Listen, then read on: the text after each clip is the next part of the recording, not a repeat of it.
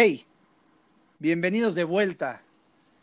Otra vez con mi queridísimo Oscar Clériga, Rodrigo del Campo, en esta edición de Big Three, que trae muchísima información de la NFL. Parece que todo sucedió esta semana en la NFL y eso que todavía no empieza la, temporada. Vamos a hablar de NCAA, de la WNBA, esta historia tremenda que se, se eh, publicó apenas hace un par de días, depende de cuándo escuchen este podcast, y evidentemente el Gran Premio de Hungría y el tema de Betel y Checo. Sin más, le doy la bienvenida a mi queridísimo Oscar Clériga. ¿Cómo estás, Oscar? Buenas tardes, noches, días, dependiendo de la hora que, que nos escuchen. En épocas de tiempo circular, ¿no? No importa si es mañana, tarde o noche, madrugada, eh, sobrios, no sobrios, pero aquí estamos listos. Estamos presentes. Y, lo de la sobriedad es por todas las noticias que se han dado, ¿eh? ha sido un cúmulo de días, de semanas que nos traen, pero sí, bueno, vueltos locos, porque en todos los universos deportivos hay muchísimo de qué platicar. Así que, pues arranquemos, mi buen Héctor Iván. Pues vamos a darle, mi querido Bob, ¿por qué no abres con este tema de Washington? Cuando esperábamos que entre hoy jueves, mañana viernes 17 eh, de julio, la noticia fuera el nuevo nombre, tal vez la nueva imagen, eh, algo un poquito más positivo. Eh, empezamos a escuchar filtraciones que el Washington Post traía alguna historia, que iba a haber otra noticia muy grande y de repente hoy en la mañana a mediodía nos dan esta sorpresa, eh, un escándalo sexual que, que simbra toda la, la, alta esfera de los, de los eh, ejecutivos del equipo de Washington. ¿Por qué no nos cuentas un poco, Rodrigo?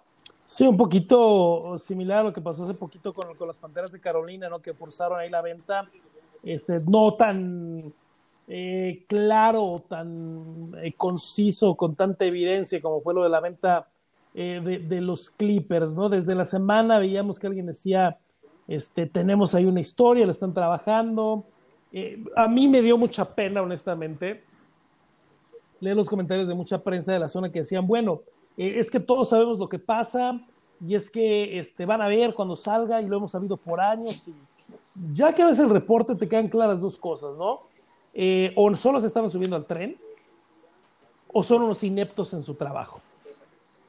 Porque lo que está sacando hoy el Washington Post saca en testimonio a 15 ex empleadas eh, mujeres que describieron varios incidentes en los cuales los ejecutivos scouts les hicieron este, comentarios de manera sexual o se les lanzaron de manera eh, no bienvenida sexualmente y algunos casos donde por ventas, por trabajo, eh, o simplemente porque se le dio la gana a la persona que es el jefe, les pidió que usaran ropa más reveladora o que coquetearan con los clientes para cerrar estas ventas. ¿no? En total hablan de más de 40 eh, personas que están acusando esto, muchas con un, este, eh, un contrato donde no pueden hablar, ¿no? Y ellos pidieron que se les liberara, el post pidió que se les liberara, pidió comentario hacia eh, los Redskins, muy poquitos comentarios, eh, algunos donde dices, bueno, a ver, es el típico comentario eh, de hombre, ¿no? Hay uno que a mí me resaltó mucho, que es de Mitch Kirschman, que es el ex COO, pues imagínense una persona muy alta, que obviamente es de la confianza de Dan Snyder, donde una persona decía, una chica Apple de apellido decía que era la experiencia más miserable de su vida, etcétera, etcétera. Y este desgraciado, como dijeran en la tremenda corte que pasa el desgraciado, eh, dice, ni siquiera apenas recuerdo quién es. Yo siempre pensé que era un gran lugar para trabajar. Y es así como lo que siempre dice el hombre acusado, ¿verdad? No, yo ni me acuerdo, fíjate que ni me acuerdo. ¿Cómo es? ¿Cómo es? Güerita me dije, no, la verdad es que pasan tantos que no me acuerdo. No, yo no me acuerdo haber dicho nada, ¿eh? No, pues yo creo que lo malinterpretó. No, y es, entonces a mí me parece patético el trabajo de la gente que estaba colgando porque si lo sabías, ¿por qué no lo trabajaste? ¿Por qué no buscaste sacarlo? Que obviamente es un trabajo muy grande, con muchos abogados, con, muchos, este, con mucha investigación. Aplausos a la gente del Washington Post por tronar este tema, por apurarlo, lo platicamos antes de entrar, por apurarlo, porque sabemos que es el momento cuando está el tema de la noticia de los Redskins. Y vamos a ver en qué acaba, ¿no? Porque es, siempre ha sido drama tras drama tras drama con los Redskins los últimos 50 años, literal, desde que fueron el último equipo en integrarse en la NFL. Y es uno más, detrás del nombre y detrás de muchas cosas, eh, no tiene el carisma, ni tiene la manera de aceptar un error como Mark Cuban lo hizo con los Mavericks hace un año, como eh, Dan Snyder no tiene esa capacidad. No creo que la libre, veremos qué es lo que termina sucediendo. Mark Cuban se disculpó, hizo una gira de medios, puso la cara y fue a ver, me equivoqué, me equivoqué, me equivoqué, me equivoqué, lo vamos a hacer mejor, me equivoqué, lo vamos a hacer mejor, me equivoqué, lo vamos a hacer mejor. Que es parte del control de daños que tienes que ir haciendo, ¿no? Yo no creo que la gente de los Redskins le dé la cabeza y Dan Snyder definitivamente no tiene la imagen como para salir a hacer, todo esto, ¿no? Este, el artículo lo puede leer en el Washington Post completo, es larguísimo, pero es en serio, te mata. No te mata la manera tóxica en la que se desarrollan los Redskins y no te sorprende todo lo demás, ¿no? Que no tengan éxito, que nadie quiera jugar allá, que la gente que se vaya no regrese, etcétera, etcétera, etcétera, ¿no? Justo tocas eh, aquí al final y es algo que quisiera preguntarte, Oscar.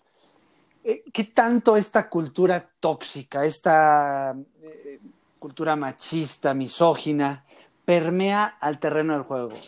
hace años y años y años que pasan estrellas, jugadores que después se van a otros equipos, Kirk Cousins, ejemplo número uno que me viene a la mente, que tienen talento, tienen entrenadores que han triunfado en otros lugares, pero que no pintan una, ¿no? Desde aquel supertazón que, que ganaban con Mark Ripien en los controles, eh, no, no recuerdo una época que ya hay tres años seguidos que, Washington está dando pelea. No, más bien han, sido años miserables para los seguidores. ¿Qué tanto tiene que ver esta cultura? ¿Crees que permee al, al terreno de juego? Sin lugar a dudas, ¿no? Eh, en la edición anterior de, de este podcast lo mencionaba Dan Snyder es el peor dueño, ¿no? Existe Jerry Jones, sí, y nadie nos imaginábamos que iba a explotar una bomba de este tamaño. Es cierto que el tema de el logo, del sobrenombre, explotó. Y como lo decía Rodrigo, aquí era cuando todo toda esta maraña que ya empiezas a buscar, pues viene curiosamente desde un viaje a Costa Rica en el 2013 donde un par de porristas intentaron hacerlo público y se diluyó. ¿Cómo? Porque la directora del grupo de animación de los Redskins en ese entonces, ahora empiezas a cuadrar muchas cosas, salió en todos los medios a decir que, que no, que no había sido así, que eran especulaciones, que las eh, eh, porristas que posaron toples en aquel momento en ese viaje. Fue por una decisión personal, no se les impuso nada. Y bueno, sale la presidenta, diluye las palabras de estas dos eh, jóvenes en ese entonces. Digo, no ha pasado mucho tiempo, seguirán siendo jóvenes también y bellas, ¿no? Pero ese factor machista, y lo hago con ese sarcasmo el comentario, te habla de que estas tres personas, sobre todo, que fueron las que también aceleraron el tiempo para el Washington Post. El caso de Laura Michaels, que todo el mundo lo, conoce por ser la voz oficial del equipo en radio, pero él también es vicepresidente ejecutivo y es el productor del media, ¿no? de lo que es el tema de comunicación del equipo. Y los claves, Alex Santos, director eh, también, y Richard Mann, segundo. Eso, cuando estamos en julio a prácticamente nada de arrancar la temporada, fue lo que detonó el reguero de pólvora y el Washington Post dijo, aquí todo este trabajo que hemos hecho a lo largo, eh, eh, destacaba yo el, tema desde 2009, de estarle dando seguimiento a estas opiniones poco a poco, le tronó la bomba al equipo de los Pieles Rojas. La trama, aquellos que hayan visto o hayan leído eh, lo que pasó con Joe Paterno y todo su staff en, en, Penn State es prácticamente el mismo modus operandi. Son dos delitos, permítanme la palabra porque así es, son dos delitos distintos, ¿no? En cuanto a, eh, al género, pero al final, en el fondo, es exactamente el mismo modus operandi lamentable. Y si le suman que los dueños no quieren a Dan Snyder, es el momento de así como lapidaron la historia de Redskins, lapidar la pobre y corta historia de Dan Snyder como dueño de Washington, el equipo de la NFL. Claro. Oigan, quiero, porque, a ver, este, quien habla en el récord, ¿no? Hay quien sale eh, eh, en una foto en, la portada justamente del equipo y también no, no quiero taparlo yo porque entonces acabo colaborando yo con, con este tema es quien habla on the record, ¿no? En este. La única persona que puede hablar on the record, porque las demás están eh, con temor de que, de que las despidan, es Emily Applegate, ¿no? Y sabemos cómo es el ambiente en los Estados en todo el mundo, ¿no? Porque en México es lo mismo, ¿no? Eh, cómo es el ambiente, eh, cómo va a ser el abuso que lamentablemente va a sufrir no va a sufrir mucho apoyo, afortunadamente va a haber mucha gente que la cobije como debe de ser. Lamentablemente y con lo tóxico que es la cultura del aficionado al deporte, y luego lamentablemente esta mujer va, va a recibir muchas amenazas seguramente, eh, va a recibir muchísimo, muchísimo abuso. Es muy valiente lo que está haciendo porque sabe seguramente a lo que se está exponiendo, ¿no? Poner tu foto en el Washington Post con todos estos alegatos es algo muy fuerte, aunque la gente odie a, los Redskins, pero ayer muchos reporteros eh, locales decían, vean las respuestas de los aficionados de los Redskins en Twitter y en redes. Porque esta toxicidad se va hasta la afición. No es nada más dentro del equipo, no se va hasta la afición. Eh, Santos, ya hablaba Oscar, es quien también, eh, de los que salieron esta semana junto con Manny, junto con Michael, misteriosamente, Michael se retiró el día de ayer miércoles, y ayer estaban haciendo sus homenajes y todo porque la voz de los Redskins ya se fue y miren lo que se termina yendo. Santos es el que están acusando dos reporteras, Rhiannon Walker de The Athletic, este portal de los Estados Unidos, y Nora Princiotti de The Ringer, que no conocía The Ringer, es el portal que después puso eh, Bill Simmons cuando se salió de, de ESPN. Y lo que dijo Walker, que lo reportó al equipo, lo investigaron en 2019 y no le hicieron nada porque también parte de lo que dice el artículo del post es que no hay un sistema para estas quejas dentro de los Redskins. Eh, no quiero ni decir la cita, se los juro. Lean el artículo, lean la cita y pregúntense si ese es el papel de un ejecutivo a una reportera. Ojo, que en México eso pasa en los deportes diarios. Lamentablemente, ejecutivos de deportes tratando así a los compañeros de fuente. Ni les digo a los compañeros porque los compañeros esos son peores a veces son muy solidarios, a veces son muy duros, pero siempre hay uno o dos que meten ahí la mala nota. Y es lamentable, lamentable lo que está pasando. Más lamentable saber que pasa en todos lados, ¿no? Pero este, veremos a qué es lo que, lo que dice. Creo que el hecho que lo que tocaron ustedes, que odian a los dueños de Snyder, puede ser este empujoncito. Es una franquicia con mucha historia, que vendrá con una nueva imagen en un mercado muy fuerte como es el mercado de DC y de Maryland donde seguramente los dueños del NFL le van a dar su empujoncito ahí al comisionado, oye, ¿qué tal que hacemos un Carolina aquí también? Nos traemos un dueño con buena idea, con mucha lana, es una franquicia importante, en una división, yo creo que la división con más rivalidades en la liga, y nos puede echar la mano aquí, ¿no?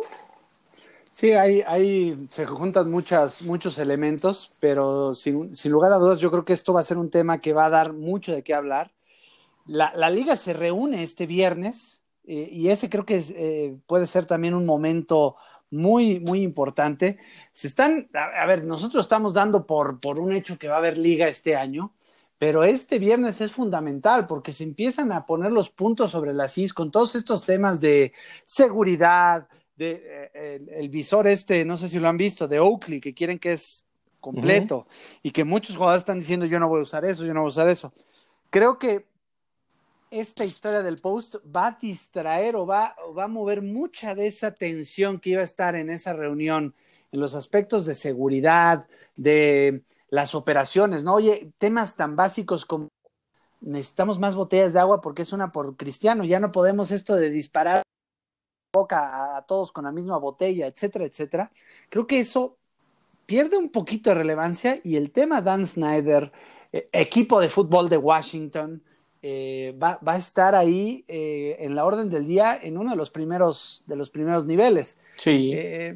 no sé cómo, cómo vean ustedes y sobre todo, ¿qué piensan de esta reunión? ¿no? Que tan importante que es porque si nos descuidamos, por lo menos la pretemporada nos la perdemos completa de, de plumazo, ¿no? Sí, mira, para ponerle un punto y cambiar de página en la historia de Washington, porque hasta cuesta trabajo no decirles Redskins. Mucho, mucho. Quedarte en el Washington nada más y esperar a ver ahora qué pasa, porque justo, y, y, lo mencionabas al principio, el caso de Jeff Bezos, que es el dueño de Amazon, el último gran socio comercial de la NFL, pues a las calladitas, pero está levantando la mano y con este escándalo, pues evidentemente más de uno en la esfera de los dueños empezará a decir, oigan, aprovechemos todo esto, nos quitamos del señor Dan Snyder que no le trajo nada bueno a, la liga, ¿no?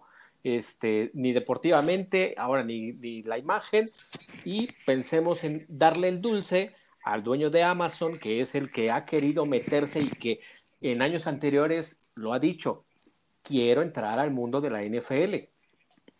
Y además, dueño del Washington Post, misteriosamente. ¿no? Entonces, es prácticamente, les toco la ventana para que me abran la puerta, no del garage, la puerta principal de la mansión de tres letras, la NFL. Ahí queda ese aspecto, ¿no? Todo, a cada minuto va a haber una nueva información, pero sí, parece que, que Dan Snyder es el blanco es el objetivo y los tienen prácticamente todos en la mira. ¿Qué pasa en la temporada? Sí, es un distractor y la NFL no arranca en lo deportivo, pero tiene circo ¿no? de tres pistas, tiene como 20 pistas a seguir en, los últimos días. Están por dar a conocer el, el, manual, el protocolo para la temporada. Ya lo hizo la NCAA y van muy de la mano, ¿no? Serán muy similares lo que hablabas, acotar estas eh, partes que pueden ser muy normales, de que pues la botellita verde, no del patrocinador, pues es para cinco que se acercan y está un pitufo ahí dándoles eh, de, tomar agua. No se va a poder hacer. Es muy complicado. Eh, en lo que se ha filtrado es que estas máscaras completas en cuanto a la barra se refiere, los, en las micas de principalmente de, Oakley, que es el que la está desarrollando, pero también hay de otras, de otras marcas. Los jugadores no la aceptan, pero la NFL, la NFL y también parte de la Asociación de Jugadores quieren que sea obligatorio, por lo menos en el primer mes, y a lo que voy con esto. Por eso les digo que son como 20 pistas que al final conforman una sola. Tienen que aceptar, porque se los van a poner en este manual, de que la mica para los ojos es obligatoria. La de la nariz y la boca es lo que los jugadores quieren poder tener opciones, que no sea la mica que presentó Oakley, que no sea una especie de, de eh, bozal, permítanme la expresión, que, pusieron también en la barra del casco algunas eh, marcas en cuanto a los domis que se han hecho, porque el primero que se, se quejó fue este, JJ Watt, dijo, a ver, con los 39 grados con los que jugamos en Houston, ¿ustedes creen que vamos a jugar con una mica y después con esa cosa que parece eh, un, cubreboca impresionante? Nos vamos a ahogar, ¿no? En Houston 39 grados más toda la, la temperatura, busquen otra opción. No es que haya dicho no lo queremos. Así está de revuelto el tema. La reunión de mañana es importante y lo que den a conocer el lunes, tanto la Asociación de Jugadores como los dueños de, o en este caso el comisionado Roger Godel, son muchos de estos factores. Lo único que sí tienen claro es que la temporada debe empezar en septiembre. Con pretemporada o sin pretemporada es otro anuncio que en las próximas horas Rodrigo Héctor se dará a conocer, se filtrará. Hoy es imposible llegar a lunes a sorprendernos con una conferencia de prensa viernes, sábado, domingo, eh, martes, jueves, se filtra ya todo, ¿no? El Washington Post hoy nos tenía en vilo porque aguantó, aguantó, pero ya empezaba como a darle el dulce a alguien de, mira, pues se trata de un tema de, de, abuso, hasta ahí te digo, y a otros, e, estas filtraciones ya son el pan nuestro de cada día, ¿no? La temporada, hay, hay versiones de que tiene que arrancar, sí, el factor económico y los billones de dólares que están en juego es lo que hace que la NFL vaya a invertir para que su aparato pueda funcionar en septiembre sin gente. Lo tienen claro que en septiembre muy probablemente, salvo un par de, estados, pudieran tener gente en los estadios. Ya hay un plan para en octubre empezar a meter dos mil, tres mil, cinco mil espectadores en los estadios. Insisto, y lo, he dicho en cada uno de estos eh, podcasts, si la NFL no se juega, es porque Estados Unidos está en una crisis de salud impresionante. Les digo lamentablemente una cosa. Están en una crisis de salud inimaginable. Bueno, ya viste que Filadelfia. 15 días en Estados Unidos van a ser terribles. Terribles, terribles, terribles. Hay una diferencia importante, ¿no? Y creo que no muchos, y yo soy el primero en decir, si ustedes no quieren decir está bien, que no están nada de acuerdo cómo se están manejando las cosas en México pero nunca se negó la enfermedad como en Estados Unidos. Nunca se negaron las consecuencias y nunca se abrió como allá. Lo que hicieron los últimos 15 días, 3 semanas, que vamos a ver en los siguientes 15 días, va a tumbar todo el trabajo de meses. El hecho de que ya están escondiendo resultados, que los reportes ya no van al centro de enfermedades, sino que van hacia la Casa Blanca, etcétera, etcétera, etcétera, etcétera.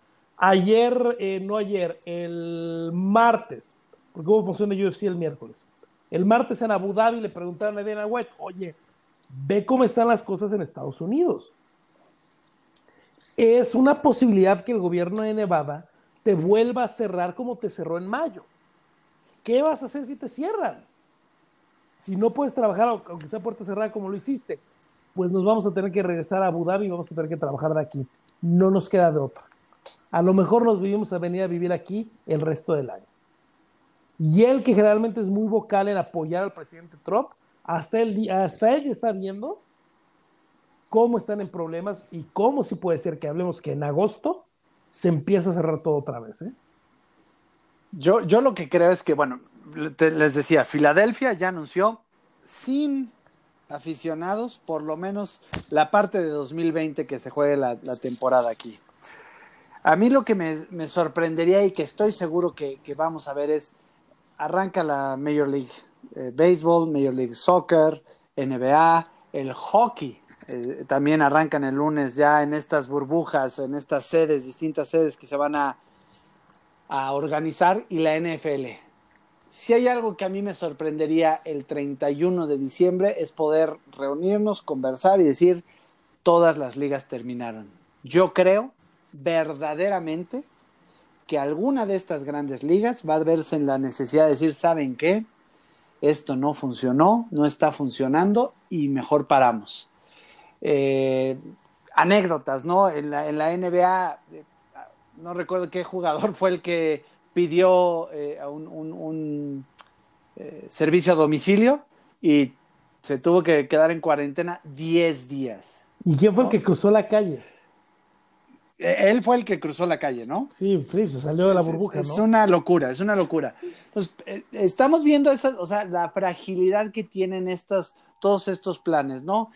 Eh, veamos qué sucede. La NCAA, otra vez, ya, ya se habla más ahora de Spring Football, que imagínense el, el caos que va a causar, no nada más en las escuelas, porque es cambiar absolutamente todo, desde a esos novatos que llegan justo en la primavera a adaptarse, ya los puedes aventar. ¿Qué va a pasar con los jugadores que traen un buen, eh, un buen nivel y hoy eres top 50 del draft? Mejor ya no juego, porque si me lesiono ahora en, en, la primavera, el draft es en abril y puedo quedarme sin un buen contrato. Ahí ya también juegan mucho los, los agentes, ¿no? Que si tú, tú le preguntas a, todos los jugadores, al universo de jugadores de la NCAA, seguramente 400 creen que van a ser drafteados eh, en, en, las primeras tres rondas. ¿Por qué? Porque ya les dijeron los agentes, tienes talento, puede ser, pues tal. para, para ir cerrando contratos. Y desafortunadamente estos cambios y estos ajustes van a tener un impacto en la NFL. Ya se canceló, por ejemplo, el, el draft suple, de, de suplemental, ¿cómo se traducirá el supplemental draft? Sí, el draft suplementario. Suplementario. Precisamente porque no querían que de repente todos estos muchachos que están viendo que de pronto no hay temporada, se lanzaran. Imagínate que un Trevor Lawrence dice, pues me meto, oye, yo de inmediato pongo mi primera ronda ahí, sea quien sea, porque de todas maneras no voy a tener tape para revisar el talento del próximo año. Va a ser complicadísimo para los scouts y te vas a tener que ir con lo que el, el, el video y la información que tienes de la temporada pasada. Sí, y, mira, hay todo es incierto, ¿no? Y, y prácticamente eh, nada se puede controlar. Se están adaptando y están tratando de tener, como dijo el, director de, de, la NCAA en la conferencia SEC, pues tenemos 15 planes, no sabemos cuál se vaya a ejecutar, ¿no? Pero quieren jugar, necesitan jugar. El, el, el tema es, insisto, la prioridad es la salud y llegará un momento en donde esta necesidad de vamos a jugar, aunque sean juegos de conferencia, híjole, pero pues esto sigue fuertísimo y no tenemos cómo evitarlo, pues piénsate a lo mejor en solo cinco partidos, ¿no? E ir recortando hasta que tengan que llegar a decir, bueno, pues no, 2020 no se puede, pensemos en la primavera del 2021. ¿Qué pasa también si en el Inter, ¿no? AstraZeneca y estos laboratorios que ya se habla de que están desarrollando y que va positivo, y para llegado septiembre-octubre, hay una vacuna. Brilla el sol de nueva cuenta, pero estamos a mediados de julio. Ambos escenarios son más inestables que gelatina sin refrigerar, ¿no? claro. Tal cual, ¿no? La NCAA y la NFL saben que de no jugar en el 2020 es descomunal la estrategia y la forma como van a tener que atajar 2021, porque también jugar en primavera es rescatar algo del 2020 y pensando que en, tu verano-otoño del 2021 viene otra, ¿no? Es revolucionar todo lo, lo, lo que tienes al, al, momento. Es complicadísimo y bueno, eh, hay quienes apoyan, hay quienes están en desacuerdo, pero al final, así como el deporte, y vuelvo, lo más importante, en la vida cotidiana de nosotros, de, del 100% de, de la humanidad, lo primero es que nos regresen esa estabilidad de poder salir sin este tipo de, de, de, preocupación, ¿no? Lo dijeron ustedes, salí por un a recibir un paquete al domicilio. Y pues ahí venía. Sí, claro. Es complejísimo el tema. Ojalá y se, y se puedan dar, ¿no? La, la, la NFL lo está haciendo, la NCAA ya, ya este, recaeremos en ese tema, pero la NFL por lo pronto juega pues en, en dos carriles, ¿no? En el del COVID-19 y todo lo que hay que planificar en cuanto a imprevistos e incertidumbre y la vida cotidiana de que pues ya nos llegó la fecha donde los que habíamos puesto etiqueta de franquicia, pues había que solucionar el tema. La gran mayoría no lo solucionó. Sí, es, ese es el otro tema, ¿no? Cómo esta parte financiera también empieza a jugar un papel muy, muy importante. Eh, Dak Prescott, se esperaba que firmara, que ya sabes, estos rumores de, ay, no alcanzamos, se nos, nos ganó el tiempo. ¿Tú, tú realmente ver, por favor. esperabas que firmara? No, claro que no, porque si te pones a pensar en, en números fríos, Dak va a ganar este año con, con el franchise tag 31 millones 400 mil dólares. Uh -huh. ¿Sale? Si lo comparo yo con lo que va a ganar Pat Mahomes este año 2020, va a ganar 5 millones de dólares. Ok, no, no, pero a partir del próximo, ok, va, dos. Va a ganar 24 millones de dólares el próximo año. Ok, bueno, al 2022, 31 millones y medio. ¿Sale? Entonces, si le sumas, más o menos te va a dar 60 millones de dólares al 2022. Eso es lo que va a ganar Dak Prescott a finales de 2021. ¿Por qué? Porque lo van a volver a taguear como jugador franquicia el próximo año Y va a ser otra vez un sueldo de 35 millones de dólares, 37 habíamos hablado por ahí. Entonces, en dos años, Dak Prescott va a ganar lo que Pat Mahomes en tres. Pero. Sin ganar supertazón. Sin, sin, sin me explico. Entonces, para Dak, me parece normal. Normal, ¿sabes qué? Me voy con el franchise tag, voy poco a poquito y voy juntando lana desde el aspecto deportivo me parece un fracaso, porque no liberas espacio para traer talento. Cada vez va a ser más difícil tener el monstruo de, línea ofensiva que tenían, tener un buen par de receptores. No tienen un ala cerrado, es una realidad. La defensa está con, con, con pinzas, porque sí tienes un par de muy buenos jugadores. Eh, eh, de Marcus Lawrence, tienes a, a, Leydon Van Der Esch. Hay talento, pero pregúntame quiénes son los safeties. Pregúntame quiénes son los tackles. No, no hay, no hay un, un core y cuando tienes amarrados más de 30 millones de dólares en tu coreback, hoy, porque si los tienes en el 2000, como es en el caso de, de Pat Mahomes, en el 2027, pues, no pasa nada, no es nada creo que, es un fracaso para, para, los vaqueros de Dallas, para Jerry Jones, que, yo tengo que salir a defenderlo. Siempre sabe que es uno de los peores eh, eh, dueños. Tal vez sí, tal vez sí, pero ha ido mejorando, ha ido mejorando. O sea, cada vez se deja coachar más. Eh, cuando Johnny Mansell, yo dije, este lo va a adaptar, o sea, no hay de otra. Y lo controlaron muy bien y, seleccionaron un, un tackle, no, perdón, un guardia ofensivo, ¿no? Dices, ay, ¿cómo lo hicieron? Pero eh, eh, bueno, eso es nota al pie. Creo que estos, estos, eh, estas firmas de contrato o no firmas de contrato hacen mucho sentido desde el lado del jugador. No sé tú cómo ves, Bo. Sí, mira, los Cowboys no van a ganar el Super Bowl, pero no tiene nada que ver con Dak. Así como, a ver, la gente se queja mucho, no tuvo que ver con Romo, ¿eh? Romo es un, un completamente capaz. No, las circunstancias alrededor del equipo afectan mucho. No sé qué, esté pensando Jerry Jones, eh, porque ese tema, a ver, ¿cuándo empezamos tú y yo personalmente a hablar del tema de, oye, hay que, empezarle, hay que empezar a ver de pagarle a Dak? ¿Hace 14 meses? Seguramente. 15 meses? Seguramente, sí. Y ven lo que acabamos, ¿no? En, una en un franchise tag. En, obviamente no iban a poder eh, negociar. Y obviamente lo que decías, ¿no? ya el contrato de Pat Mahomes, ¿en qué problemón te está metiendo? Sí, ya todo mundo empieza a comparar con eso, ¿no? Ojo, eh, para mí sigue siendo el, contrato de Pat Mahomes un ganar-ganar, pero desde la visión del equipo es formidable, no, no menos que formidable, extraordinario, porque tienes flexibilidad, amarras a, la cara de tu franquicia de aquí a 10 años. Oye, si se lesiona, baja de juego, son ifs, son no sabemos hoy tienes al mejor jugador, a la cara, ya no nada más de, Kansas City, sino a la cara de la NFL, firmado por 10 años.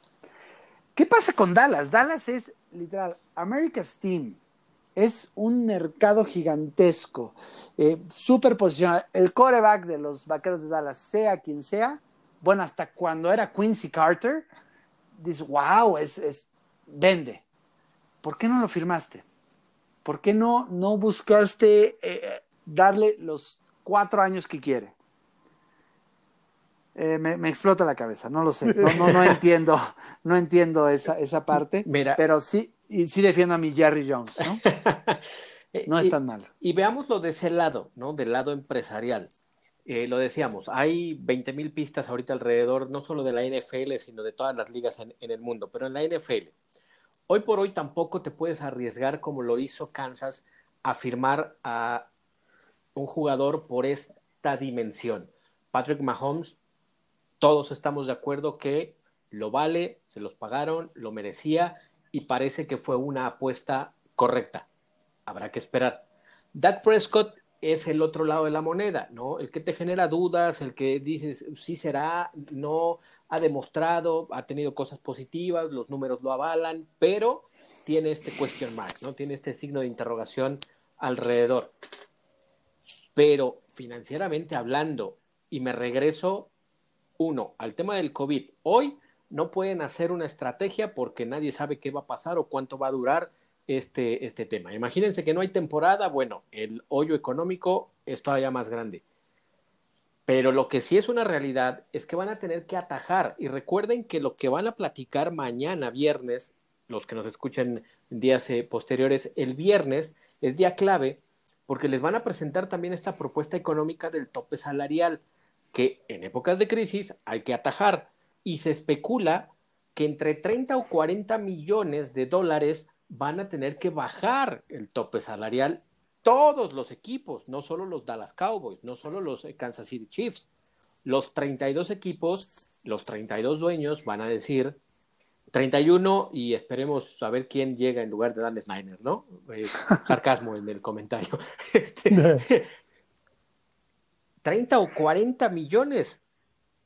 Afecta muchísimo la negociación que sueña Dak Prescott. Totalmente. Y le ayuda a Jerry Jones y su séquito de decirle, mijo, pues es lo que hay. Y si quieres irte a buscar a otro equipo, vas a estar en tu derecho porque serás agente libre. Pero, pues la crisis económica le puede pegar de esa forma. Es decir, los 34, 35 millones que hablabas, imagínatelo en un tope salarial que tiene 30 o 40 millones menos ya no te cuadran las matemáticas. Ojo, eh, totalmente de acuerdo desde la visión financiera.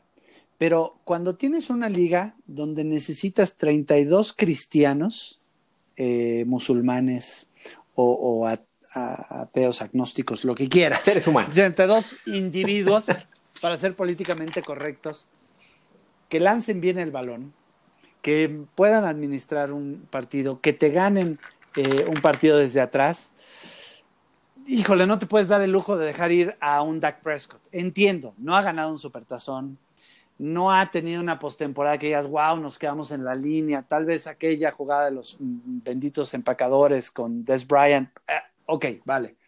Pero no, no hay suficiente talento como para arriesgarte a dejar ir eso que ya viste que funciona, que con un poco de suerte, con un poco de talento alrededor, podría llevarte de vuelta al supertazón, me parece eh, demasiado riesgoso. Pregúntale a Miami, pregúntale a em, Cleveland, nada más, cuánto han tardado en encontrar un coreback que más o menos los ayude a salir adelante. No digas, porque, a ver, ahí está la, fiebre con Tua en Miami, este, eh, Cleveland ha tenido corebacks, bueno, está el Jersey este famosísimo con todos los nombres de los corebacks que han tenido durante los últimos 20 años después de, Bernie Kosar.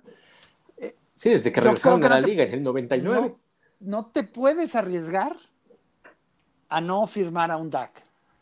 Oye, que va, a ser DAC y 52 pelados de, de, descuento, seguramente. ese es el gran error de Jerry Jones. Por no haberlo firmado ahora, va a ser DAC y los restos mortales de los vaqueros de Dallas.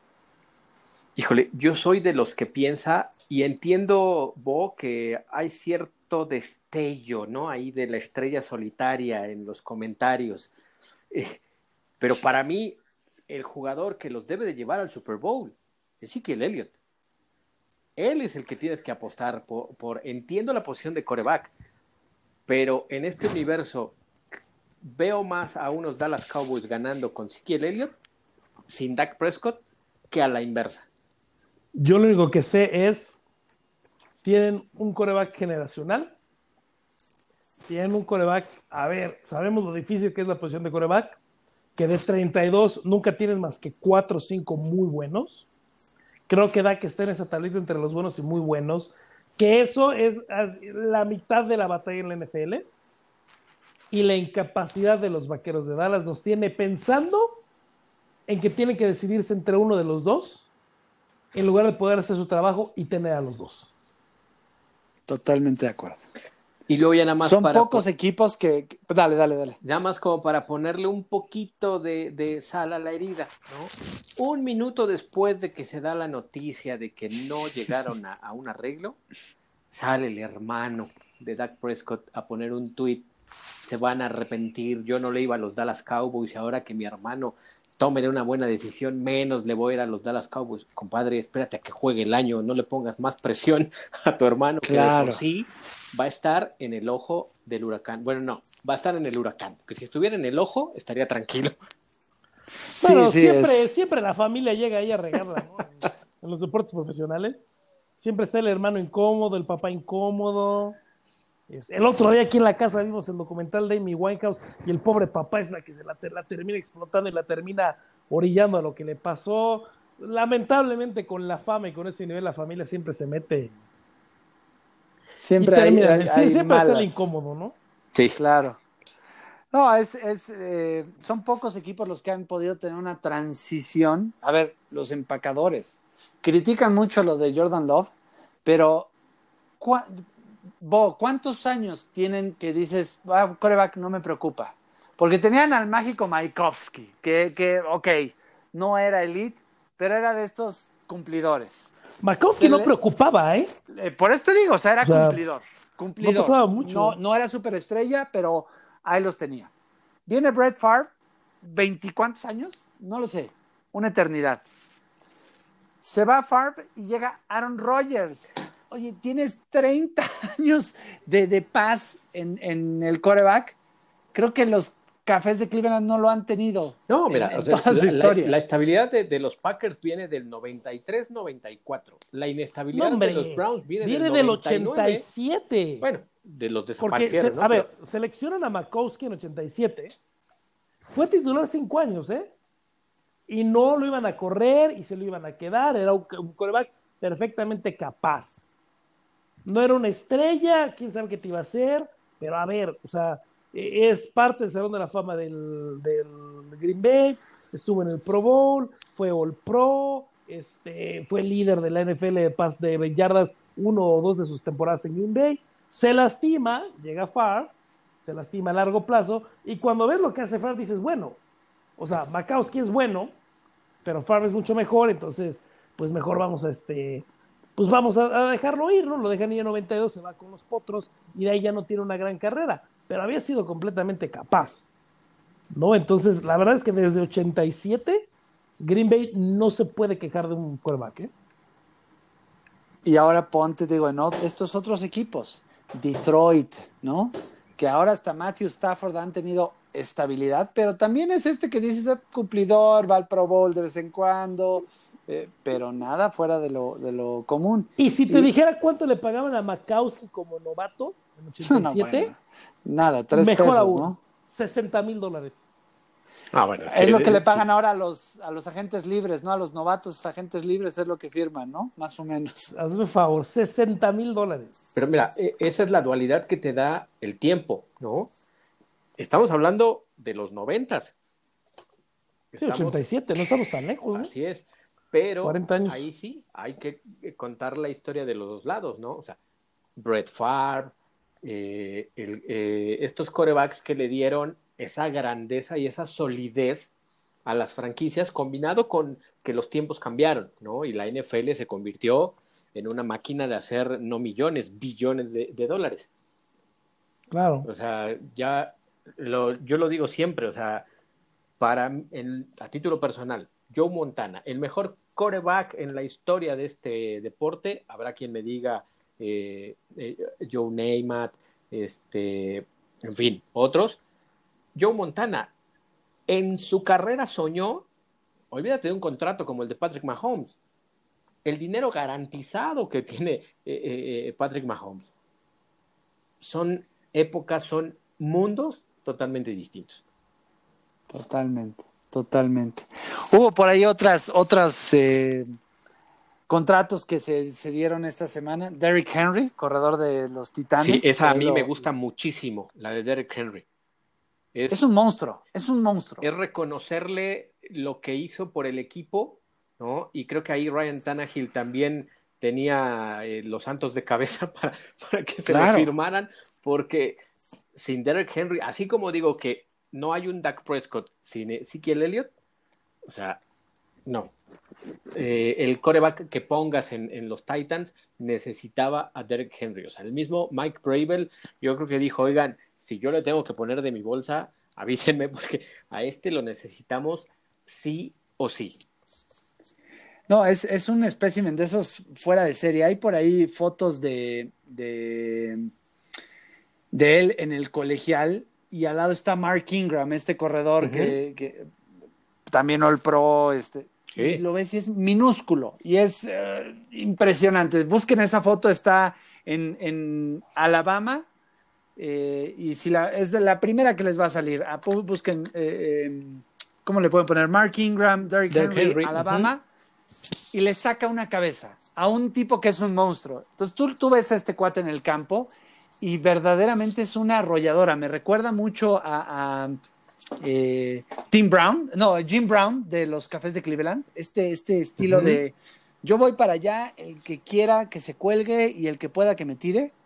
Pero creo que es de estas contrataciones acertadísimas porque esta combinación entre el, el Power Running Game y la administración de juego de Tannenhill, que por fin encontró un coordinador ofensivo que aprovechara sus fortalezas, puede eh, tener de vuelta a los Titanes en, en la postemporada y profundo en la postemporada, ¿no? Sí, hay postemporada, claro. ya, mejor ni digamos, creo que ya la gente sabe si hay temporada o si hay postemporada, viene con el territorio, ¿no? Claro, claro, ya está por default. ¿Qué, ¿Qué, otro te llama por ahí la atención, Oscar? Mira, el, el caso de, de, Miles Garrett, ¿no?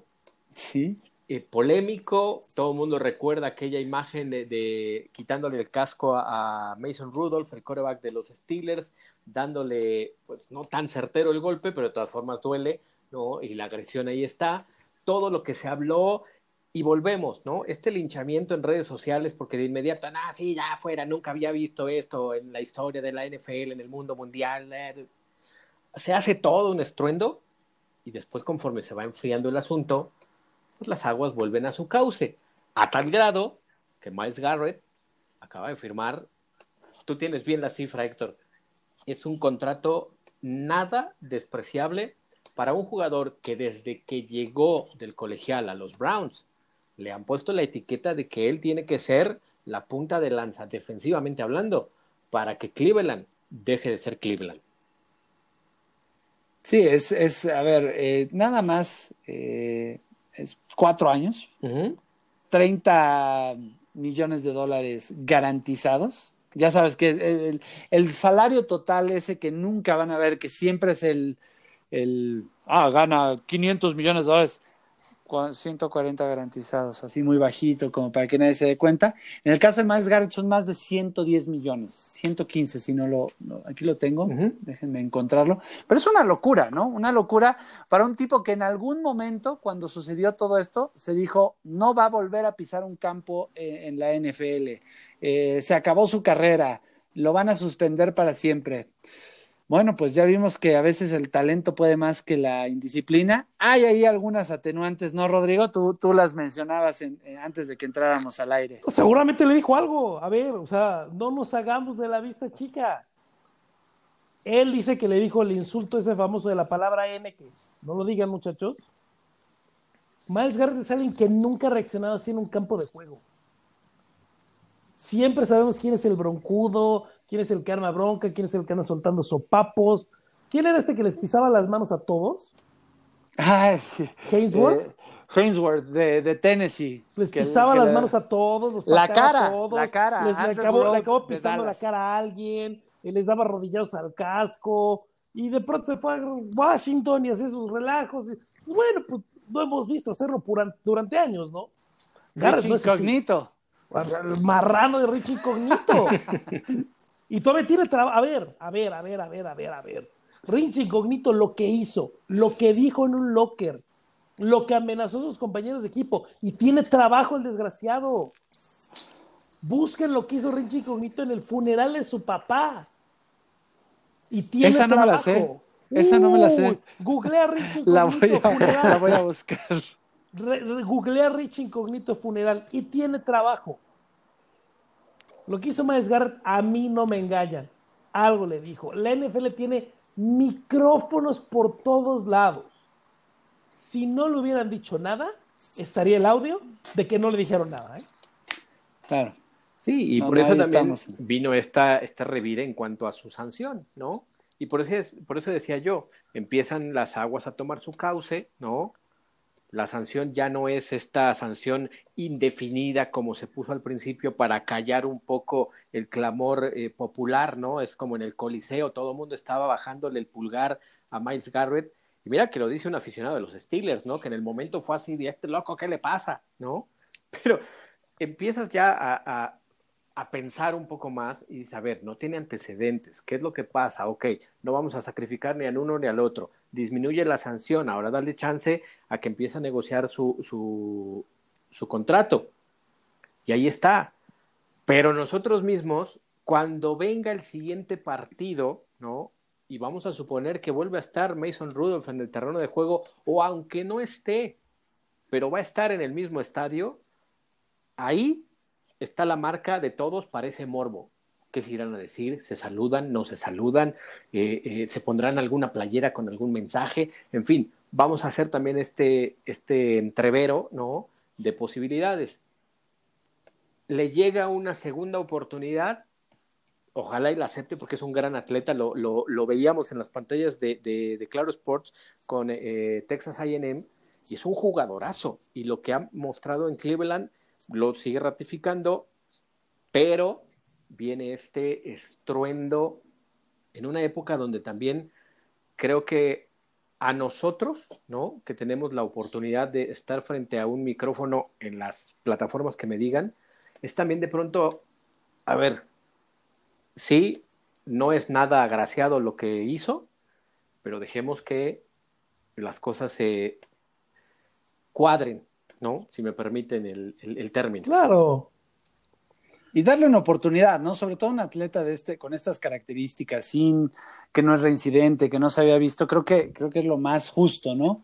Pero es, es de llamar la atención. Son 125 millones de dólares, no 115, 125 millones de dólares. Ahora, ¿quieren ver algo drástico, espantoso en un juego? Que mire que ha habido muchas cosas en muchos deportes. Yo el más fragante que he visto es este. Eh, busquen Kermit Washington, Rudy Tomjanovich. Rudy Tomjanovich, el coach de Houston. Sí. Kermit Washington le pone un sopapo que casi lo mató. Literalmente casi lo mató, ¿eh? Pues no, no te acuerdas de la Trail Sprewell y PJ Carlesimo. No, no, no, no, no, no, no, no. Mira, tienes tu computadora ahí a la Aquí mano. Aquí la tengo, estoy, estoy buscando. estoy... velo, velo y me dices, véanlo ahorita, aprovechen esta pequeña pausa, entren y véanlo. Y siguió jugando, ¿eh? Siguió jugando. Pero este, eh, lo puso muy mal, lo mandó al hospital, este, eh, muy, muy, muy, muy mal. Y la verdad es que es una, una calentura que traían ahí entre varios jugadores. Y al final, bueno, pues eh, Washington le pone ahí un sopapo a Tom Janovich que va a parar una bronca y no sabe. Uf, lo estoy viendo. Vean el video. ya la reacción fue. Es, es este, si lo metes en un resumen de knockouts de UFC, está en el top 5 por ahí, ¿eh? Le eh, ni las manos metió. Todo, todo, todo, todo. terrible, pues, terrible. Eh, le rompió los huesos, tuvo problemas de cráneo, le mandó una conmoción, le rompió la quijada, le rompió la nariz, este estaba eh, filtrando sangre y fluido de la espina dorsal eh, al cráneo, este, etcétera, etcétera, etcétera, etcétera. No, no, no, no, no, no, no, no. No, no, es que sí es. No, es, terrible lo que le hizo. ¿eh? Sí, sí, sí tienen que verlo para, para entender la magnitud. Sí fue un sopapo de aquellos. Entonces, si se quejan de lo que le hizo Miles Garrett, que medio le pegó con el casco a Mason Rudolph, este, sí estamos ya muy fresas, ¿eh? Sí, dicen por ahí generación de cristal, pero bueno. Sí, sí, sí, un, poquito. Hablando ¿eh? de generaciones de cristal, la historia que revela, eh, ¿quién fue el que, el que mm, lanzó esta, esta historia de mm, la WNBA? ¿Se me fue el nombre de la jugadora? Ah, la jugadora de la NBA, Elena de Ledone, una de, las mejores jugadores. De mejores jugadoras de los Estados Unidos, ¿no? Este... 64 pastillas diarias. Eh, no, no, no puedo entender en qué momento puedes tomar todo eso y te digan que no es justificante. No lo sé. Es una locura. Bueno, una locura. Lo que, ¿Qué es lo que pasa? ¿A dónde va Héctor Iván? ¿No? Eh, Elena Deledone, jugadora de básquetbol, una de las mejores jugadoras de básquetbol del mundo, acaba de ser campeona con, con el equipo de DC. Eh, ve esta temporada y ella lamentablemente tiene esta enfermedad de Lyme que eh, se piensa que viene de una bacteria, se, que, se piensa que la bacteria eh, viene de una mordida de garrapata, ¿no? En los Estados Unidos es muy común que te digan eh, que tengas mucho cuidado con las garrapatas cuando estés en el pasto alto, cuando estés en verano, porque es posible que pase, ¿no? Yo lo ubico un poco porque hay un peleador del UFC que se llama Jim Miller, que por muchos años se sintió mal y se sintió mal y, le costaba trabajo el corte de peso y no podía pelear bien y estaba cansado, etcétera, etcétera, etcétera. Y le detectaron que la tenía. estuvo en tratamiento 3, 4 años medio la pudo controlar y está teniendo un resurgimiento de carrera increíble. Pero el problema con la enfermedad de Lyme es que es una enfermedad que te, hace ser población de riesgo en casos como el del COVID-19. Entonces, Elena de la Done mete una controversia que te permite el contrato colectivo que tiene la WNBA y la mayoría de las ligas que tiene el sindicato, donde dice, a ver, o sea, yo no puedo ir a la burbuja y yo no puedo jugar porque tengo esta condición crónica que me hace este, muy susceptible a este tema. Y metes la controversia, ¿por qué? Pues porque como en un trabajo, te tienen que pagar, si, si la controversia pasa, te tienen que pagar tu sueldo y te tienen, y, no vas a jugar, porque está de despoblación de riesgo, punto, ¿no? Es algo a lo que se arriesgan todos los equipos siempre que contratan a alguien, ¿no? Y es, y es, eh, ser buena persona, empecemos por ahí, ¿no? Eh, mete la controversia y le dice el panel de doctores, un panel que nunca que no tiene nada que ver con su enfermedad, que no tiene nada que ver, que está bien. La liga no quiere tomar más acciones, este, etcétera, etcétera, etcétera, etcétera. Al parecer, este, ella contrajo Lyme de pequeña y siente los efectos muchas veces y ha tenido eh, mucho tiempo eh, tratamiento. Y la liga le niega ¿no? el pago de sueldo eh, parecía que los Mystics ahí también como que estaban diciendo, no, es que no sé qué, no sé qué, no sé qué tantos. Y ella lo que decide es que también a veces sirve ahí un poquito como brazo de relaciones públicas, este portal que se llama The Players Tribune, donde permiten que los atletas escriban, ¿no? Eh, y generalmente son cosas muy personales, generalmente son cosas como estas.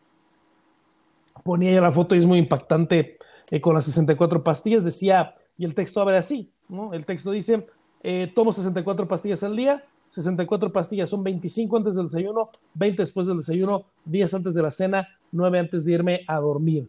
Eh, tomo 64 pilas pastillas al día y aún así siento que me estoy muriendo. Y habla todo lo que ha pasado y todo lo que ha tenido, ¿no?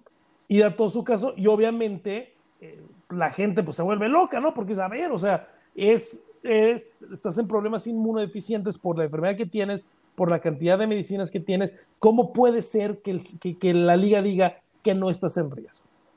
Tras mucha presión y tras mucho empujón y tras la nota, entonces ya estos días, en ejemplo el día de hoy, fue ya la última publicación, hoy en la tarde, ya dijo este, el equipo, no, no, no, no, no, este, le íbamos a pagar el sueldo completo, no se apuren, este, ya en eso habíamos quedado. ¿no? Tiene un problema de espalda ella, una lesión que se hizo el año pasado, en enero. Eh, lo más probable es que de todas maneras no jugara, pero quería que fuera la burbuja. Dice, no, no, no, no, no, si hace la rehabilitación de la espalda le vamos a pagar, no se apuren, ya lo tenemos arreglado, ¿eh? no tiene nada que ver. Y ahí es donde dices, bueno, a ver, lo que tiene que hacer alguien para algo que parecía relativamente sencillo, pero que lamentablemente vamos a estar viendo en todas las ligas y en todos los trabajos, ¿no? Eh, porque cualquier persona que tenga problemas de inmunodeficiencia obviamente no puede ir a una burbuja, ¿no? Y lamentablemente eh, tiene que ser por esta vía larga, ¿no? Eh, son pocos los equipos, pocas las organizaciones que dicen, oye, no, sí tienes razón, ni modo, tenemos que pagar, este, que entre el seguro, qué sé yo. Tienen que irse por esta vía de las relaciones públicas, ¿no? De te expongo, te dejo ver como la clase de empleador que eres o de mal empleador que eres y es ahí cuando reaccionan las organizaciones y, tratan de hacer control de daños, ¿no? Eh, me parece lamentable, la historia es muy impactante, la, compartiste ahora en la semana y, te digo que lo, que me, deja sorprendido es que con qué cara dices, esta señorita se está tomando 65 pastillas y no procede. Por favor, ¿en qué mundo eh, eh, están, están estas personas, ¿no? Evidentemente en el mundo de los billetes verdes. Sí, y, mira, eh, más allá de, todo, y digo, Rodrigo lo, lo, dijo muy rápido, pero cuando lees 64 píldoras, ¿no? Pastillas. 25 antes del desayuno. 25. 20 después. 10 antes de la cena, 9 antes de irme a dormir. Es una locura. No se necesita ser experto en medicina, en deporte, en nada. Cuando te dicen tienes que tomarte 25 pastillas antes del primer alimento del día. ¿A qué dimensión hay que llegar, no? Para entender esto. Cuando tendría que ser el menor de los sentidos comunes, ¿no?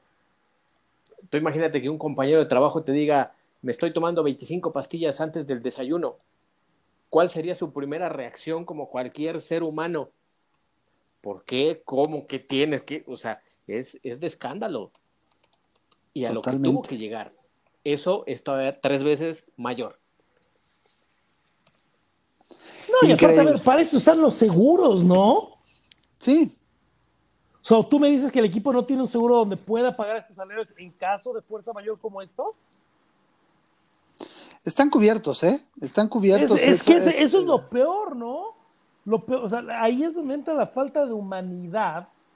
a ver, lo digo porque está pasando en todos los trabajos del mundo, ¿eh? Gente que no debería ir a trabajar, pero no le queda de otra, etcétera, etcétera, etcétera, donde hay muchas cosas cubiertas, o gente que simplemente no quiere ganar menos dinero. No, la avaricia les gana en temas como estos. Están cubiertos por el seguro. Es tan fácil como decir, perfecto, estás inmunocomprometida, no puedes estar aquí, quédate en tu casa, vemos cómo lo hacemos para tu rehabilitación de la espalda, no salgas ni de tu casa, no te preocupes si ir a las instalaciones del equipo a recibir tratamiento, ni mucho menos, nos ponemos de acuerdo para ver cómo lo hacemos, cómo lo hacemos metemos el reclamo de seguro y ahí está tu salario. A lo mejor se tarda tantito, pero es más, ¿sabes qué? Tenemos dinero, ahí está el salario. Ya luego nosotros lo reclamamos. Tan sencillo como eso, ¿no? Sí, es, no, es, tan complejo. A ver, ahora, el problema es el dueño. ¿Por qué? Porque volvemos a lo mismo de los dueños batalladores con los que siempre hemos batallado. El dueño de, los, de las Mystics de Washington es Ted Leonsis, ¿no? dueño de bastantes equipos deportivos. El señor tiene eh, eh, eh, según Forbes, 1.100 millones de dólares en la cuenta de banco. ¿No? Billones como los cuentan ahí en Estados Unidos. Este, no sé cuánto está ganando Elena de la Done, pero los salarios en la WNBA no son muy altos. Entonces yo creo que en la cartera yo creo que trae cambio suficiente para pagarlo, honestamente. Pero pues es alguien que se ha metido en problemas ahí siempre en los equipos de los que ha sido dueño. Es un grupo que es dueño de muchos equipos, dueño de la arena el local ahí en DC donde juegan todos, ¿no? Donde juegan los Capitals, eh, donde juegan, este, etcétera, los Wizards, donde juegan las Mystics. Eh, él es dueño justamente de los Capitals, de los Mystics, de los Wizards, del Washington Valor de la, de la AFL, del Baltimore Brigade y compraron hace un poquito años el, Capital City Go-Go, que es el equipo de, este, de la G-League. Tenía otro nombre, se lo cambió el Go-Go eh, hace poquito, ¿no? Entonces, a ver, ya nada más es humanidad, ni siquiera es otra cosa, es humanidad. Eres mi estrella, eres una de las más grandes estrellas del deporte de, de, básquetbol en los Estados Unidos. No puedes, ahí está tu salario. No pasó la controversia. Bueno, yo me peló con la WNBA, aquí está tu salario. Y se acabó. Pero diría mi abuelita, por eso tienen tanto dinero. Claro, claro. ¿No? Por esos pequeñeces que para, para nosotros pueden ser insignificantes, pues son milloncitos que le van ganando y le ganan aquí, le ganan allá, le ganan por allá y al final pues tienes en la cuenta mil millones de dólares, ¿no? Oigan, pues vamos, vamos cerrando. pero no quiero eh, despedir el programa sin hablar de la Fórmula 1. Eh, yo sé que Checo no es de tus, de tus corredores favoritos, Bo, pero qué carrerón se aventó. Carrerón. Carrerón. Tampoco soy el, el más fan. Sé que es un buen piloto, que sabe cuidar las llantas, punto. Eh, fue una competencia entre a ver quién se ponía más nervioso, si Albon o, o, él, y ahora sí ganó Albon, que el que generalmente le tiemblan las manos, pero arrancar en lugar 17 y terminar en el sexto lugar con, con amplias posibilidades de terminar en quinto, peleando el cuarto lugar, eh, eh, creo que es de destacar. No sé cómo vieron ustedes la carrera. Pues es la misma carrera que hicieron la semana pasada, nada más que no llegaron los eh, las amarillas encadenadas como en la primera carrera, ¿no?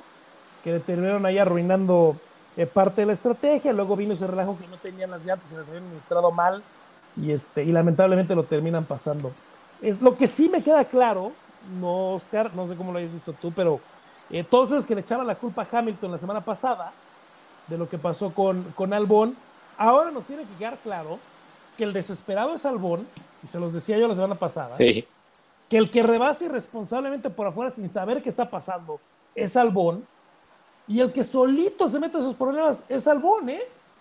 Porque, no, a ver, si se esperaba dos segundos más, pasaba Checo al final de la recta. No tenía sí, claro. por qué ir afuera. A ver, Checo es agresivo y lo lleva para afuera, pero es el momento donde mi hijo suéltale. Es la tercera vez que le pasa idéntico y ya es un patrón para Albon. Lo que está pasando una pena para el Checo. De nuevo, dos vueltas muy buenas al final ahí de Lando Norris. Eh, para espectaculares. Espectaculares de nuevo. Pero este, ese señor Albon hay que hacerle algo, no sé, porque sí le vino a arruinar, pues al menos esas dos últimas dos posiciones a Checo. ¿no?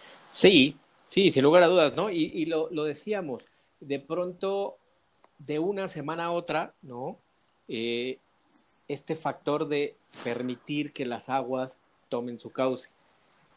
Albón pues, ya tiene ahora sí esa, esa, esa marquita. Y del lado de Checo, híjole, es que tampoco quiero encasillarlo e ir en contra de lo que estoy diciendo.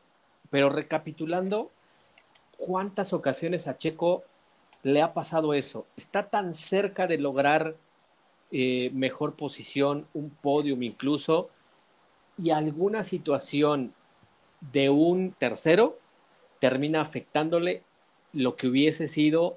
Eh, no, quiero, no quiero hacer menos el, la carrera que hace Checo, es un coloso en cuanto a, a lo que consiguió, pero siempre falta eso, ¿no? O sea, cuando no tienes la medalla de oro, pues la plata como que no sabe, ¿no? Ya ni hablemos del bronce, para muchos es como que no, eh, no te subes al podio en la Fórmula 1, pues, ay, pues, ¿para qué? Cuando estás dentro de la élite de los pilotos a nivel mundial la carrera de Checo tiene varias historias así que contar eh, año tras año, ¿no? Te caiga bien, te caiga mal, es un piloto que ha estado ahí, ¿no? Que ha tenido sus malos momentos también, es cierto, ¿no? Que tuvo oportunidades en, en un equipo mucho más grande también, pero esta historia, no quiero decir incluso hasta del mexicano, ¿no? ¿Cuántas veces no nos ha pasado que estamos cerca, cerca, cerca y algo pasó, ¿no? Se me fue el camión y ya llegué tarde permíteme la analogía Mira, tan tonta, pero de pronto así es. Yo creo que para las posibilidades del equipo están ahí, ¿no? Están peleándole sí. ese cuarto lugar a, a, McLaren, que McLaren ahora está andando bien. No sé si es la pista, no sé si es esta combinación de, de, de cambio de motores. Eh, vaya, son muchos elementos, pero eh, creo que para las posibilidades y lo que trae en términos de equipo, está peleando esto que dices, eh, me viene a la mente esta carrera que choca contra Felipe Massa y pierde uno de los mejores resultados de, de, de hasta ese momento de su carrera, ¿no? Eh, pero vaya, creo que una de las cosas que puede ayudarle es la constancia, ¿no? Ir sumando de a poquito, de uh -huh. a poquito. Eh, se hablaba, ¿no? Estaba el rumor muy fuerte, oye, Betel no tiene equipo y por ahí Racing Point puede bajar a alguien si tú me preguntabas eso entre el semana, hoy me parece más fácil que bajen al hijo, a Lance Stroll, que a Checo. Porque Checo, a ver, trae patrocinios, tiene muchísima experiencia, porque mal que bien, ¿cuántos años lleva Bo en, en Fórmula 1? Demasiados. más de los que debería haber tenido, tal vez. pero ya tiene una carrera y está corriendo muy bien, está administrando las carreras, ¿no? Para equipos de ese perfil, quieres estar peleando el cuarto, quinto lugar porque te ayuda al, año siguiente en términos de presupuesto, ¿no? Entonces, eh, creo que no estuvo mal. Vamos a ver cómo, cómo le va ahora en Hungría. Eh, otra de las grandes noticias es este anuncio de Betel que seguro ha de tener feliz a, al Bo. ¿Qué ¿No, Bo? ¿Cuál de todos? El de Betel, que al parecer se va a Aston Martin. No, no es felicidad. Mira, te, voy a decir que tiene en contra Sergio, lamentablemente. Sergio nunca se va a querer en sus equipos. Por X o Y. ¿No? Eh, muchos alegan que se salvó de una bala ahí en McLaren porque se fue justo cuando el equipo eh, se iba a poner mal, fue cuando se salió el del equipo. Que, a ver, Sergio no se salió de McLaren. Lo salieron. A Sergio lo corrieron de McLaren.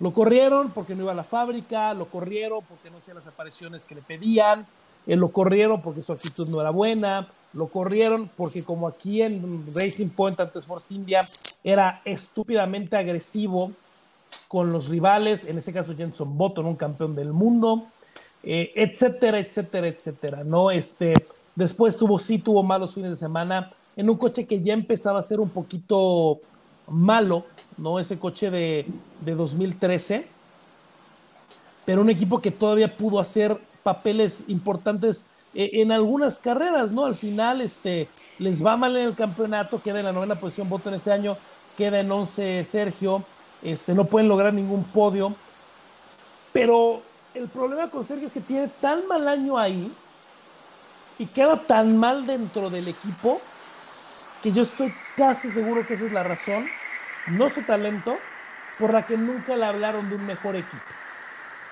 Y por la cual su nombre nunca sonó en los equipos altos y se quedó en este nivel. Que ojo, el nivel de Sergio es alguien que ha estado 10 temporadas en Fórmula 1. No cualquiera. Aunque traigas patrocinio, ¿eh? porque Sergio siempre ha llevado dinero no tiene nada que ver. No, Esteban llevaba dinero, no se pudo quedar 10 años. ¿eh? No es fácil lo que ha hecho, pero nunca le dio ese empujón. Ahora, ¿por qué todos están asumiendo, fuera de que obviamente Lance Stroll es hijo del dueño, que se van a quedar? Es sobre todo por el hecho de que Sergio tiene un contrato que aunque sea largo, se puede romper este mes antes del 31 de julio. El equipo le puede decir antes del 31 de julio, adiós. Si te va a llegar Betel y te está llegando Aston Martin, porque eso es lo importante de este asunto, que el equipo se convierte en Aston Martin, con Betel te va a llegar dinero, con Aston Martin te va a llegar dinero. El dinero de Sergio ya no importa. Se le olvida a la gente, pero ya se despidieron de dinero cuando se quedaron con Sergio y no con Ocon el año pasado. Porque Ocon, que hasta este año fue parte del sistema de desarrollo de Mercedes, lo que entre ellos es, no le pagaban salario a Ocon, porque se lo pagaba Mercedes directamente, y Mercedes les hacía un descuento en el contrato de los motores por darle lugar a uno de sus pilotos juniors, que es Esteban Ocon. Lo soltaron del contrato de juniors para que pudiera Renault pudiera manejar y, no tenerlo amarrado como tienen amarrado a Esteban o como tienen amarrado a Russell, que lo tienen prestado como tenían Ocon en Williams en lugar de Force. Y soltaron ahí 30, 40 millones de euros, ¿eh? Así que vamos, no vamos creo a ver, que les moleste deshacerse del dinero de Checo para traer a Betel. ¿eh?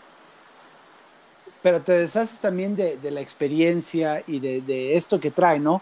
Para mí Lance Stroll no va a dejar de ser el hijo Es el hijo del dueño, no lo van a bajar, no, lo van a bajar. Pues hay, hay, hay historia ahí. La saga? Yo creo que van a bajar a Sergio y Sergio va a acabar en Alfa Romeo. Y no me digas que se va mi Kimi. probablemente se retire ya, ¿eh? ¿Tú crees? Ya, yo creo que ya, ya llegó a esa etapa en la que ya le vale gorro Todavía está un legado ahí. ¿Quién es la piloto de pruebas de Alfa Romeo? ¿Quién era el piloto de pruebas? ¿Quién es la piloto de pruebas de Alfa Romeo? Ahorita. Mm. Tatiana Calderón. Ya. ¿Por qué está Tatiana Calderón ahí? ¿Qué, ¿Qué, estampita tiene el coche que hace que Tatiana Calderón esté ahí? Rojo. Un rojito ahí con un solecito en una O, está ahí en el pontón enfrentito. El coche dice claro. Ya. hay relación con la fuente de los patrocinios de Sergio en Sauber, donde estuvo ya Sergio, donde estuvo también Esteban, ¿no? Ya no será Sauber, pero sigue estando en Suiza, sigue estando mucha de la gente, no parte, fue como Minardi cuando lo vendieron, eh, Toro Rosso se tiene que quedar en Italia, mm. Alfa se tiene que quedar en Suiza, ya hay una relación con el equipo, no me sorprendería nada eh, si Kimi decide despedirse o que bajen allá la pareja también y, este, y se regrese Sergio para, para lo que era Sauber, ¿no? Que fueron sus primeros pasos ahí en la Fórmula 1. Pues mira, va a haber todavía drama de aquí a fin de mes, a ver qué sucede. Eh, habrá que estar muy atentos. Creo que Checo ayuda mucho a su causa con esta carrera, pero pues el, el, círculo, el circo de la Fórmula 1 no, no perdona, ¿no? Habrá que estar pendientes y pues veremos qué noticias les traemos en las próximas semanas. Ya veremos, ya veremos. Lo van a decidir ya, ¿eh? Porque el contrato de Checo tienen que sacarlo. O sea, le tendría que decir que no lo van a usar el año que entra antes del 31 de julio. Para darle margen de maniobra, ¿no? No, el contrato dice eso. Sí, sí, sí. El contrato dice que lo pueden que le pueden decir que no lo van a usar para 2021, pero la decisión te tiene que hacer antes del 31 de julio. Y en ese momento Sergio es agente libre, tiene como responsabilidad terminar la temporada, que lo podría negociar en caso de que no quieran, ¿eh? pero tendría como responsabilidad terminar la temporada, pero en ese momento Sergio es agente libre y seguramente comunicará al equipo y Sergio empezará a trabajar a buscar otras cosas. Pues tiempos interesantes se, vienen en estas semanas, entonces, de aquí a fin de mes. Y es así como llegamos al final de este programa, la verdad, muy agradable, eh, con muchas noticias. Vamos a ver qué, qué cómo le damos seguimiento la próxima semana porque va a haber mucho de lo que conversamos hoy. Eh, me despido, mi queridísimo Oscar. Eh, no más que agradecerles estar acá con nosotros. Eh, Oscar, no sé si, quieras tú agregar algo más. Pues una última que se va a desarrollar. Si no llegan a un acuerdo colectivo la NFL y sus jugadores antes de la fecha del arranque de los campos de entrenamiento para el 2021, la caída en cuanto al límite salarial pudiera rondar los 50 millones de dólares. Puf. un mundo. Vaya fin de semana el que se nos viene. Cargadito. Mi querido Bo, pues muchas gracias por estar acá éxito mañana. Haz tu anuncio porque mañana yo no me lo pierdo, pero por favor hazlo tú. Tú tienes eh, todos los datos. Bueno, es viernes, entonces si estás escuchando esto después del viernes o en el viernes, pues búsquelo ahorita, si no, no. Eh, seis y media de la tarde, eh, Lux Fight League 009 desde Monterrey por Claro Sports. Va en vivo solo por web, youtube.com diagonal marca claro. Este, ahí podemos, este, ahí pueden ver la cartelera completita, desde la primera pelea hasta la última pelea eh, porque la cartera sale en varios lugares, si les gusta el MMA seguramente sabrá que sale en varios lugares, pero este es el único lugar donde la pueden ver completa sin cambiarle. Desde la primera hasta la última pelea, youtube.com marca claro, ahí estaré con Alfredo Bush trabajando. El Panda Show de calidad. Nunca van a ver. No, es el jueves que entra, es el jueves que entra, es el jueves que entra. ¿Cómo? ¿Que es el jueves o el viernes? No, no, no, la función es el viernes. El Panda Show es el jueves que entra, pero todavía, no, ah. los, pero todavía no los puedo decir. El viernes también. Ah, hay una sorpresa, hay una sorpresa ahí también. Pero bueno, nunca van a ver a dos comentaristas y expertos tan similares eh, eh, en, una, en una misma transmisión. No se pierdan, son trompadas de calidad las de mañana, el viernes, cuando quiera que escuchen esto. Y pues nada, señores, nos despedimos. Acuérdense de suscribirse, acuérdense de compartirlo, acuérdense de escucharnos. Esto sale los viernes en la mañana, así es que ya saben, búsquenos desde temprano para, para seguir estando aquí con ustedes. Muchas gracias y hasta la próxima semana.